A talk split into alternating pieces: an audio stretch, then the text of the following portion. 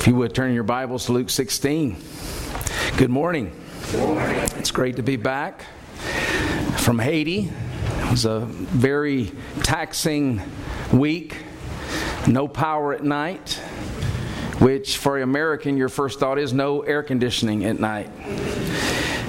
But uh, I had a strategic time there. We I was able to teach around 50 pastors who are getting their masters there and we discussed and taught the uh, doctrine of salvation this week. And voodoo reigns in Haiti.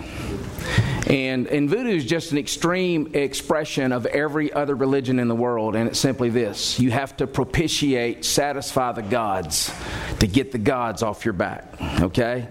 And so there's various forms of doing that, but you have to satisfy the gods. It's very superstitious, it's very wicked. And to have these pastors, and I, I was told that some of them even revert back to voodoo when things get really difficult because that's what they've always known. And so to be able to stand before them every week or every day and remind them that what sets Christianity apart from every other religion in the world is that, yes, the reason we sense that the gods must be satisfied is because it's a parody of the true religion. God must be satisfied because He is holy. But what sets Christianity apart is that God in His Son satisfies Himself. He judges sin in his son so that we don't have to be judged. And that's what sets Christianity apart from every other religion in the world. And so it was a delight to share with them every day, and thank you for allowing me uh, to go down there and be a part of that. If you would look with me in Luke 16, verse 14. The Pharisees, who were lovers of money, heard all these things, and they ridiculed him. And he said to them, You are those who justify yourselves before men, but God knows your hearts. For what is exalted among men is an abomination in the sight of God.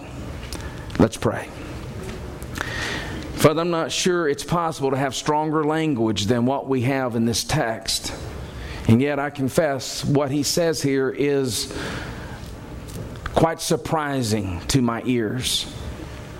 The things you find abominable are things that we often feel very comfortable with. We pray that you teach us today, grow us, mature us, incite us, provoke us to holiness. By this text, we ask this in Jesus' name. Amen. You know, Thursday, I was reflecting on the fact that this past two or this past week there were two dates in particular that were anniversaries, if you will, uh, for me at my time at the University of Alabama. Two very important dates. Tuesday was August the 27th. And then we had Thursday, the August the 29th. And those dates were very important in my time at the University of Alabama. August 27th, uh, 27 years ago, 1986, as a freshman, uh, we kicked off the opening of the football season against Ohio State which we won, by the way, and um, the kickoff classic. And I can remember on that day in 1986 as a freshman being overwhelmed with emotion that the team that I had pulled for so fanatically for at that time 18 years, I was now part of that team. It was, a, it was an outer body experience, uh, if you will. And I was a part of that team for four years. But it was four years of bondage. And here's the reason uh, every day was a trial for me. Every day I went into the courtroom. Every day I had to prove myself. And if I had a good day, I felt vindicated. I felt important. I felt significant. If I had a bad day, I felt like a failure towards my coaches, towards my teammates, towards even my family. It was slavery for me. Then I became a graduate assistant coach, and on August the 29th, 1991, 23 years ago, or 22 years ago, at a service at Open Door Baptist Church in Tuscaloosa, God brought godly sorrow in my heart, and He convicted me of idolatry. He convicted me that I had been living my life trying to justify myself before other people. And the way I justified myself was through football. If I performed well, then I was justified before men. If I did not perform well, and during those four years I separated my shoulder four times, I fractured this bone here twice, and I twice sprained my lower lumbar vertebrae in my back. If I did not perform well, or if I was injured, I felt like a failure before other people. And God delivered me that night, August the 29th, 1991. And yet it's a process. Sanctification is always a process. And I was a graduate assistant coach at the time. And um, about a year later, August of 92, my contract was up as a graduate assistant. I had been making $435 a month, working 60 hours a week in addition to graduate school. And at this point, I realized I, I didn't want to coach. I was watching these guys. I, they'd come in before the sun went, uh, was, would rose, and they would leave when the sun had uh, gone down, and they had no family life. And, and I, I just wanted nothing to do with it. And so they asked me, Could you stay through December? And I didn't even have to pray about it. I said, I'm out of here. And uh, I left in August of 92, and they won the national championship four months later. Um, and it was, I tell you, with them winning that, I, I, I, began to realize that I wasn't completely delivered from the idolatry. Because I can remember the bitterness and the anger and the jealousy of not being a part of this team that I had helped coach for eight months up to that time. It was self justification that God was convicting me of. The essence of self justification is the, the need, the perceived need to be vindicated before other people okay? So that we can feel importance, so that we can feel significant. And that's how self justification works. It's the idolatrous need, if you will, or desire to receive a verdict from others that you matter. Self justification. All of us prior to our conversion are enslaved to that. If you're not a believer, you haven't been saved, and you don't find your identity in Christ, you are a slave to self justification. You're always looking for that ultimate verdict that your life matters, that you're really important and valuable. And even as believers, it's something we struggle with daily until we definitively learn that our identity is in Christ. That the ultimate verdict on our lives has been rendered in Jesus Christ. And so we look for it every day in all the situations and all the people that we're around. Which means that every day we're on trial. Every day we go into that courtroom. Okay? And there is uh, all of these different. Um, uh, you know, these things that are presented by the prosecution. Evidence for the prosecution. There's evidence for the defense. Some days you feel like that you've won the trial and you're winning the trial, and other days you feel like you're losing the trial. That's the enslavement of self justification. The essence of the trials are justification before others. Now, why do I say all that? Because that's exactly what the Pharisees struggled with. That's who the Pharisees were.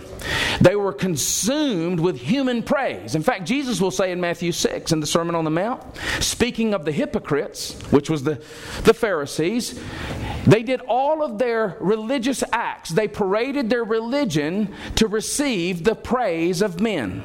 Matthew 6, verse 2. And that's why they loved money. You see, if you had money from a Pharisees' perspective, that meant you had the smile of God on your life.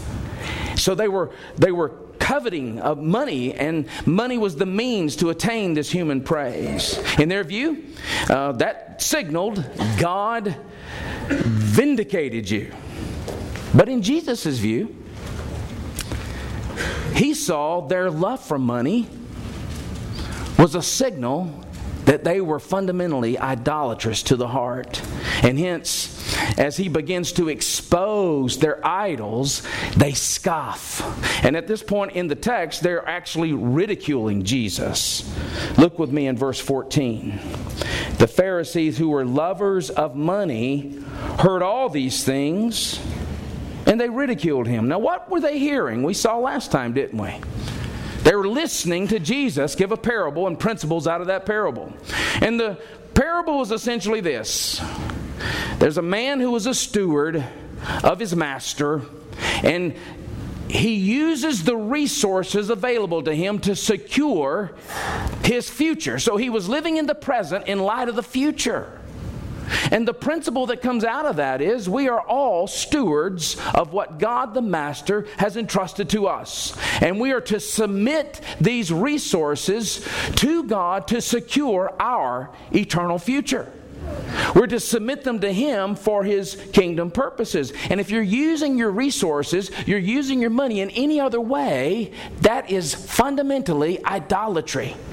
And idolatry condemns a soul.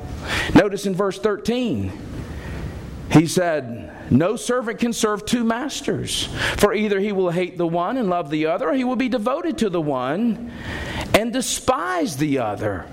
You cannot serve God and money. Remember earlier, the Pharisees had grumbled because they felt like that Jesus was not hard enough on sin. The, the tax collectors and the sinners are all gravitating to Jesus, and he's eating with sinners. And they were saying, This man eats with tax collectors and sinners.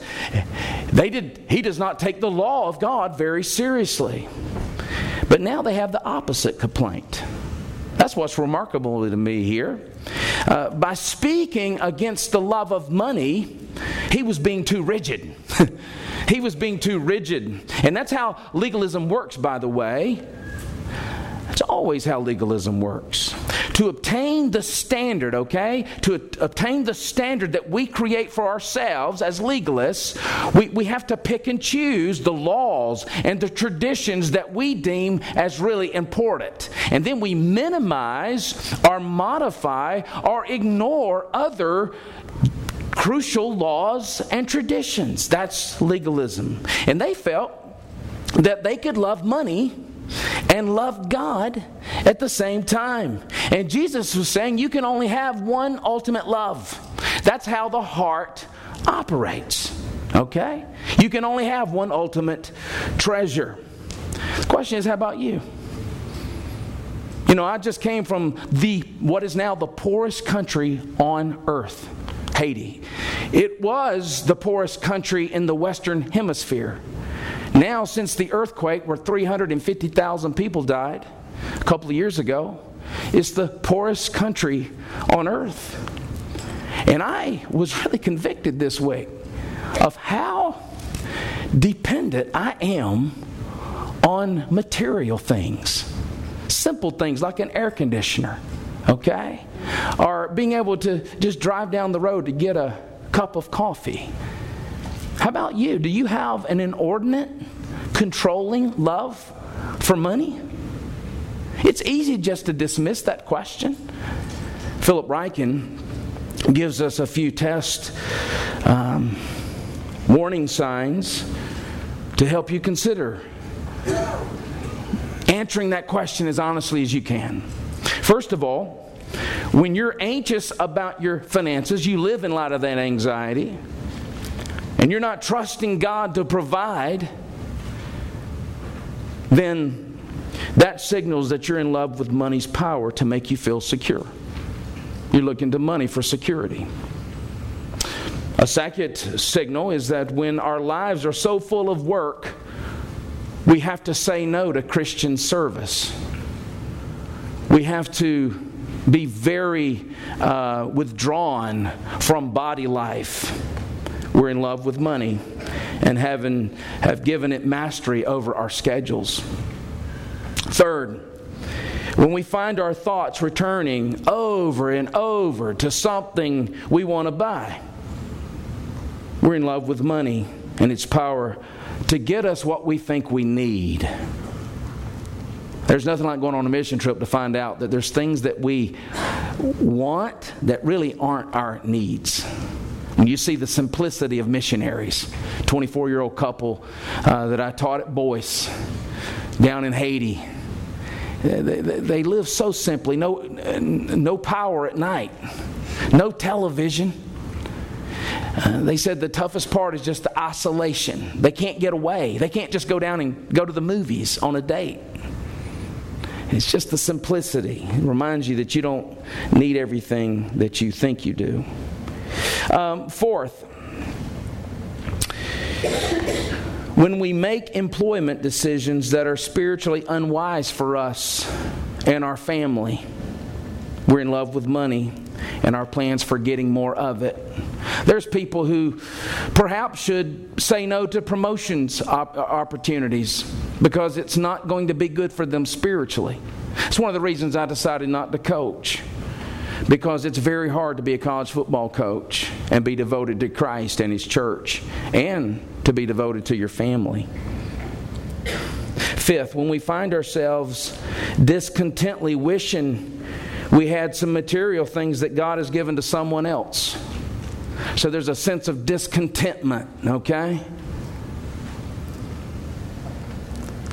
We're in love with money and the convenience and the status and the pleasure we think it offers. Six, we spend more time complaining about what we don't have than rejoicing in what we do have. Then we're in love with money and depend on our possessions rather than God to give us contentment. And then finally, when it seems impossible to give a tithe or to give sacrificially because we have different priorities. I was watching the Alabama game yesterday when the satellite wasn't off because of the storm. Not that, not that that bothered me when the satellite went off. I'm too sanctified for that. I was watching the Georgia Dome just filled to the rafters with Alabama fans. Trust me, I grew up in Alabama culture. I guarantee you 90% of those rabid fans you saw in the Dome were Southern Baptist. Alabama's filled with Southern Baptists, and they go to church. And I guarantee you that Southern Baptists in Alabama give what the national average is for evangelicals less than 2% of their income. Because they don't have it. We don't make enough. We, but they have money for tickets. They have money for RVs. They have money to go chase the crimson tide all over the country. By the way, do you know that Mormons give 6%? We give less than 2%. That's a shame. That's a shame. Well, I think this list, not necessarily a comprehensive list, can help show us whether we treasure God above all things or whether we need to repent of our love affair with money and material things, which is a very dangerous place to be if that's where we are. And hence Jesus' rebuke. Notice his rebuke in verse 15. And he said to them, you are those who justify yourselves before men. But God knows your hearts. For what is exalted among men is an abomination in the sight of God. Let me think about this. Justifying yourself before men. That is, you live your life consumed with human approval. You live your life to receive the commendation of men. He says, but God knows your hearts, and He's the one that really matters because in the end, you're going to stand before Him, and your eternity hangs in the balance based on His verdict, not what other people think about you. Because what is exalted among men is an abomination to God. In other, in other words, the things that men exalt, the things that you would have to do and be to be exalted by men is actually an abomination to God. That's one of the most important verses in the Bible for helping us understand why we act the way we do. Why do we live so influenced by what others think about us? Well, Paul says it's because the fallen human ego, that is the sense of self, is puffed up. It's puffed up. 1 Corinthians 4. That literally means inflated, swollen. Our egos are swollen. In fact, Tim Keller, in his wonderful little book, The Freedom of Self Forgetfulness, suggests four things about that fallen ego that kind of help explain our tendency to self justify, to help explain why we need to be vindicated by others. He says, first of all, the fallen ego, that sense of self, that is, is empty. And the reason it's empty is it's not filled by God. And so it's empty. And hence our tendency to try to build our identity, our, our self worth, our purpose on something besides God. And if you try to fill the middle of that ego with something that only God can fill, it's always going to be too small. It's always going to be too small. Look at Hollywood. They seek to fill their egos, and it's always too small. They go from one relationship to another, they go from one rehab to another. It can only be filled by God because we were created for Him. He has set eternity in our hearts. Secondly, the ego is painful. Because it's broken, it's painful. Have you ever noticed you don't notice a body part until it's hurting? Until there's something wrong with your body part, you don't notice it. You don't wake up and go, dude, look at my thumbs. Man, thank you. But if you get a some kind of nail infection, you really notice your thumb, don't you? Okay? The reason our body parts draw attention to themselves is because they're hurting. And the reason our egos are always calling attention to themselves is because they're in pain, they're hurting, they're broken. Okay? That's the reason our egos hurt. They're broken. Um, and that's why we are always so concerned about how we're treated and how we look, our impression before others, okay? Um, I mean, think about it. It's very hard to get through a day without somehow feeling snubbed by somebody. It's hard to get through a day uh, without feeling ignored by somebody are, are feeling stupid, are, are, are getting down on yourself. Why is that? Because the ego is broken. The ego, as a result of its brokenness, is in pain. Thirdly, the ego is very busy. In other words, because it's broken and because it's empty, it's always busy trying to fill it, okay? It's always drawing attention to itself, trying to fill the emptiness. And it's in particular doing two things comparing itself to others, comparing yourself to others, or boasting. One of the two, comparing or boasting. And then finally, fourthly, the ego is fragile.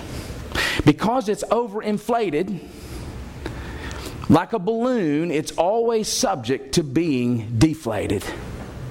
And that makes you a slave to your circumstances and a slave to other people. Okay? It's a very bad place to be. And of course, this broken ego is why we tend to be self absorbed. It's why we tend to be so focused on ourselves because we're trying to mend that brokenness ourselves. We're trying to fill the emptiness ourselves. And that's why we self worship. That's why we love ourselves more than anything else on the face of the earth, including God, including our families. And the Pharisees were emblematic of self worship. They were the poster children of self worship. And why do you think Jesus spent so much time critiquing them? I mean, throughout the Gospels, Jesus has his sights set on the Pharisees because the Pharisees are a parable of the human heart. We're all works righteousness, sinful people. And so, by critiquing the Pharisees, he's critiquing us. Recognize that. And the point is, if we're going to find our identity around anything but God, what we are saying in effect is we are declaring our preference for the absence of God in our lives. And as we've seen, one of the ways the Pharisees tried to justify themselves was by treating their financial success as a means of self salvation. But there's other ways to do it. I found this wonderful statement by Tim Chester in his book, uh, A Meal with Jesus. He says, If the idea of salvation is to have friends accept you. Now, when we say salvation, we don't mean eschatological salvation. We just mean trying to find significance and trying to find, you know, a purpose and happiness. If the idea of salvation is to have friends accept you, then your first commandment will be, Thou shalt not be uncool. And uncool people must be avoided. Okay? I think that's the case with a lot of young people in school. Okay? That's their idea of salvation, to be the cool one, the popular one. That's why they compromise. If your idea of salvation is a beautiful home, then your prophet will be Martha Stewart. Your rule will be antique pine, tiled floors, and distressed paint. Your commandment will be, Thou shalt not be untidy. Anybody untidy in my house will be judged, right? but self salvation does not work because none of these versions of salvation deliver. They don't bring satisfaction because we were made to know God and glorify Him. Anything less is a cheap substitute. They're not salvation, and self salvation doesn't work because we can't measure up. We never measure up. I never measured up at Alabama because if I had a good practice the next day, I may not have a good practice. Even on a good day, you'll worry about what others think of you. If you want security and prosperity and you lose your job, then you're condemned. Even when you have a job, you'll be anxious, overbusy, and unable to say no. And how different this is different it is from the gospel of grace. And what Jesus says to the Pharisees here is as true for us. Even if you get what you desire in the way of self justification before men, God knows what's in our hearts. Indeed, what God considers condemnable is the things that sinful men exalt. That's a dangerous place. I mean, when you think about abomination, what do you think about? I think about some really bad stuff. I think about uh, really flagrant sins. Like I went into an orphanage on Friday. If you could walk through that orphanage without crying, your heart is hard. And those orphans are in there because of a variety of things, but in part, uh, corrupt government and moms and dads who just gave them away. That's an abomination. I wouldn't necessarily think about self justification and love for money as an abomination. But that's what Jesus says here. This is an abomination to God. And an abomination is anything that is repulsive to God. But if all it takes is to be one enslaved to human approval and to be one enslaved to love for money, what hope do we have? If all it takes to be abominable to God are these things, what hope do we have? Well, our only hope is grace. That's our only hope. Our hope is not found in getting approval from other people. People are fickle. One day they love you, one day they don't.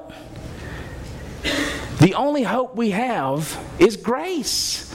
It's God providing the verdict of approved, vindicated. And that brings us to the last part of this text. We've seen uh, the ridicule of the Pharisees, we've seen the rebuke of Jesus, but thirdly, we see the remedy of Jesus. Notice in verse 16, he says, The law and the prophets were until John. Since then, the good news of the kingdom of God is preached, and everyone forces his way into it. I could say a whole lot about this. We're running out of time. Let me just say this: the Pharisees had completely missed the point of the of the uh, the law and the prophets. The law and the prophets was never given that we may have a moral ladder to ascend to God. The whole Old Testament is preparing us for Messiah. The law and the prophets were given to drive us to the Messiah because there's no way we could obey the law and the prophets. Okay? God's standard is perfection. The righteousness of God is bad news for us. The righteousness of God, as revealed in the law and the prophets, is bad news. But Jesus is saying there's a righteousness from God that is good news. The righteousness of God condemns us, the righteousness from God saves us. The righteousness of God is the law and the prophets, driving us to Messiah. In Messiah, we find the righteousness from God. And when we recognize the bad news, we force our way. I mean, that's what he says. Notice in verse 16 everyone forces his way into it. That's not work salvation, that's desperation. You recognize your plight before God. You mean, God, you're not going to honor the fact that I took roll in Sunday school? You're not going to honor the fact that I gave you 10% of my offerings? That I, that I sang in the choir? You're not going to honor that? You're going to judge my sin? But then you see, he has judged his sin in a substitute, the, the, the Messiah, which is the good news of the kingdom. You force your way to Him. You do what it takes. You take up your cross. You deny yourself and you follow Him. There's no price too high. Yesterday I was in Miami. They didn't have a flight out Friday night from Haiti. So I was at a Miami airport hotel. I took the shuttle over to the, to the uh, airport got off the shuttle was in line uh, to check my bag the bag the, the, line was so long i had to catch my flight in about an hour and 15 minutes and just backed up all of a sudden i realized i left my cell phone on the shuttle and to lose your cell phone is to lose a lot, right? Pictures, number, everything. Well, I got really desperate, okay? And I got really nervous. I started shuffling, you know, and. Um, I finally got my bags, bags checked, and, and there's an hour and five minutes before I have to take my flight. So I run outside hoping to see that shuttle, which comes every 30 minutes, come back around. There's no shuttle. Five minutes pass by, there's no shuttle. I go to a security guard and I say, Hey, brother, is, I need to call a shuttle. He said, Well, um, call him. I said, Well, he has my cell. I can't call him. He said, he gave me his cell and he said, okay, call him. I said, I don't know their number. And then this guy, who's evidently smarter than me, he said, well, call your number. so I called my number and the man answered the phone. It was the shuttle driver. I almost started crying. I said, um, you have my cell phone. And I, I guess the way I said it sounded like he had stolen it. He said, Well, I have your cell phone because you left it on the shuttle. I said, Man, are you going to be back at the, the airport anytime soon? He said, Well, I'm at the hotel. I'll be there in 15 minutes. I mean, the clock is ticking. And so I'm standing by the curb. It's 150 degrees out there in Miami. And people actually move there. And Finally, I see that shuttle driving down the road and I sprint to him. Okay? He opens up the door. I grab myself and I said, You are a good brother. That's all I had time to say. And I sprinted and I sprinted and I sprinted. I was dodging people, I was running over some people, I was jumping over bags. I was forcing my way because I knew my only hope to getting back to Louisville was that airplane. Okay? Now listen, forcing your way in the kingdom is not works. It's a sign that you actually get it. It's actually taking root in your heart and your mind. That you actually realize Jesus is my only hope. How can I be lukewarm? And so you desperately throw yourself on Jesus. The Pharisees weren't doing that because they did not understand the bad news. In their self righteousness, they thought there was good news in them. And that's what Jesus is getting at. And that's why he brings up the law and the prophets here. The good news of the kingdom is this the law slays us. And in Christ, God judges the sin instead of judging us. And then he says in verse 17, just to make clear that the law is still binding. It is easier for heaven and earth to pass away than for one dot of the law to become void. He's not antinomian here, anti law. He said the law's purpose is to drive us to Him. And now, having been saved by Him, it drives us back to the law because the law is the moral reflection of God. We now love the law, not as servants or slaves, rather, but as sons and as daughters. And he's showing the Pharisees that ironically, they had completely missed the law, and they were the ones who were the lawbreakers. And now he's going to close with an example of how they break the law. Verse 18. Everyone who divorces his wife and marries another commits adultery. That seems out of the blue. All of a sudden, he's talking about marriage. No, he's talking about law. And he who marries a woman divorced from her husband commits adultery. In other words, divorce is still divorce, adultery is still adultery before the eyes of God. Now, there are certain times when divorce is allowed. I believe that uh, unrepentant adultery is, uh, is an allowance for divorce. 1 Corinthians uh, or Matthew chapter 5. And abandonment is another allowance for divorce. 1 Corinthians chapter 7. And yet, divorce is never God's ideal.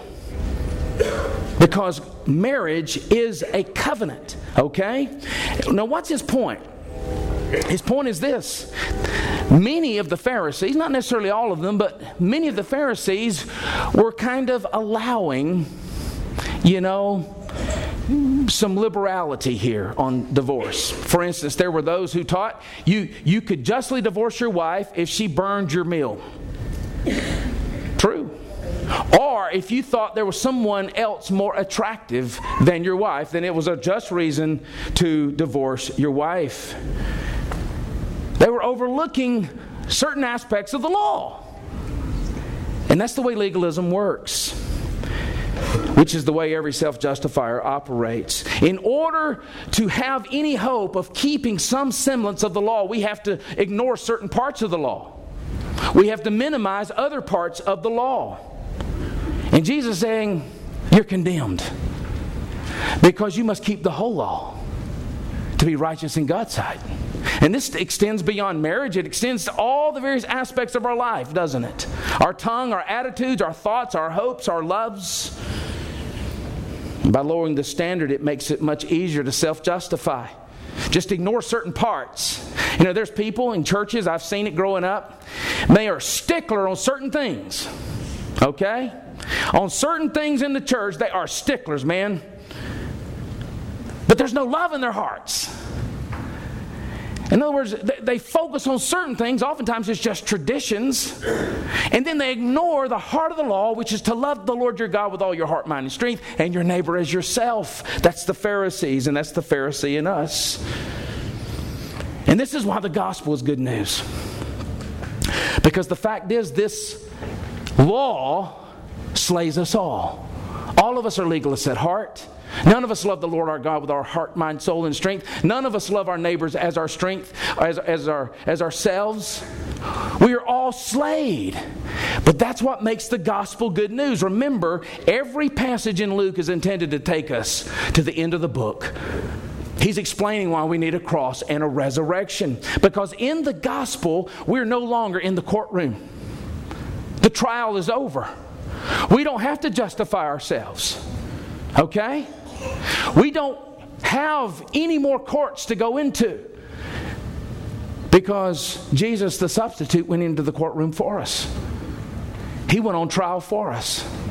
And God the judge rendered our substitute as guilty, condemned in our place. And then God the judge, having condemned the substitute, raised him from the grave and he rendered him justified, vindicated. And for those of us who repent of our sins and force our way into the kingdom by trusting and embracing Jesus, we are now vindicated before God. The trial is over, there's no more courtrooms. Vindicated. In light of that, how can we continue to worry about being snubbed and endured and ignored by human courts? The trial is over. You're vindicated. Why do you hold on to your money as your security? The trial is over. You're vindicated. The verdict is in, justified. And that's why we celebrate the Lord's table.